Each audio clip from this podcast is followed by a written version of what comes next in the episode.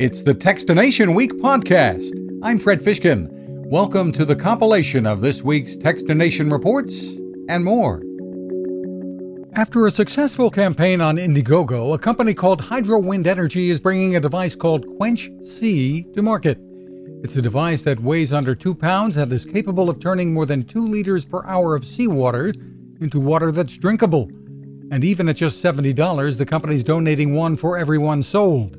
Founder and CEO Lee King says it uses reverse osmosis and the filter is long-lasting and replaceable for just about $10. And he hopes to bring the pricing down even more. Once we reach 100, 200,000 units, then really the costs of producing Quench-C are going to go drastically down. And even $80 or $60 is still very expensive for the humanitarian sector. You can watch the interview on the Textonation YouTube channel and find the company at quenchc.world.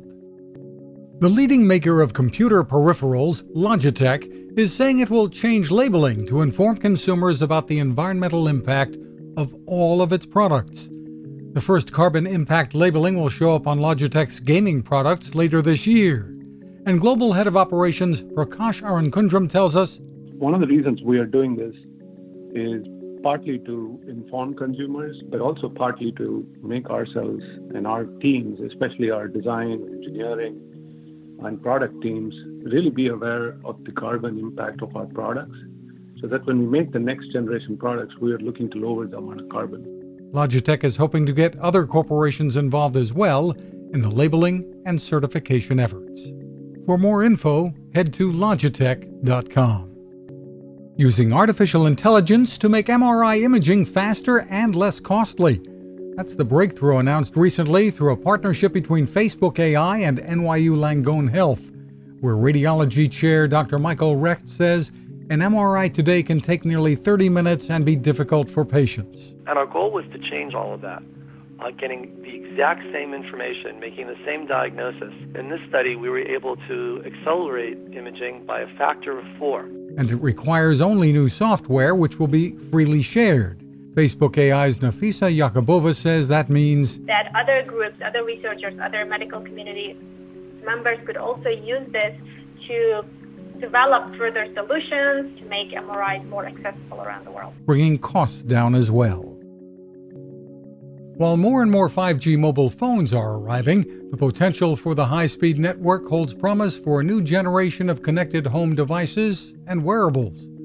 The big Accenture consulting firm is out with a report titled The Future Home in the 5G Era. And the company's global 5G lead, Jefferson Wang, says, you're starting to see more head-mounted displays. As we bring compute power closer to you, that becomes more valuable.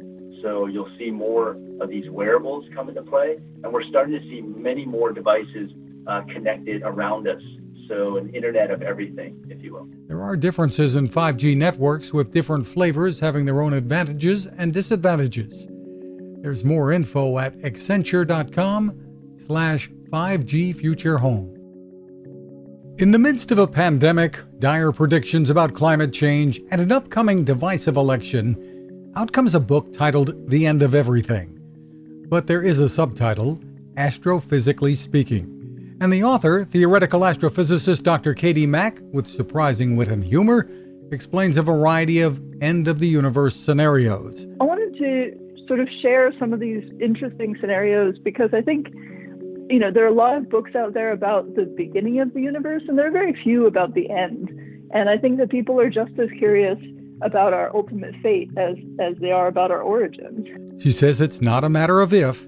Dr. Mack's style makes the book a fascinating and, yes, even fun read. Find more at astrokatie.com. Those are our reports for this week. You can find a full archive of reports and complete interviews at textonation.com. Thanks for listening. Now this. How many companies out there have continued to innovate when it comes to building a better radio?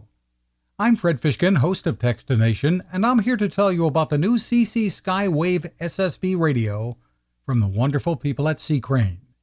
Bob and his crew really love radio, and it shows in this new compact model that is packed with features.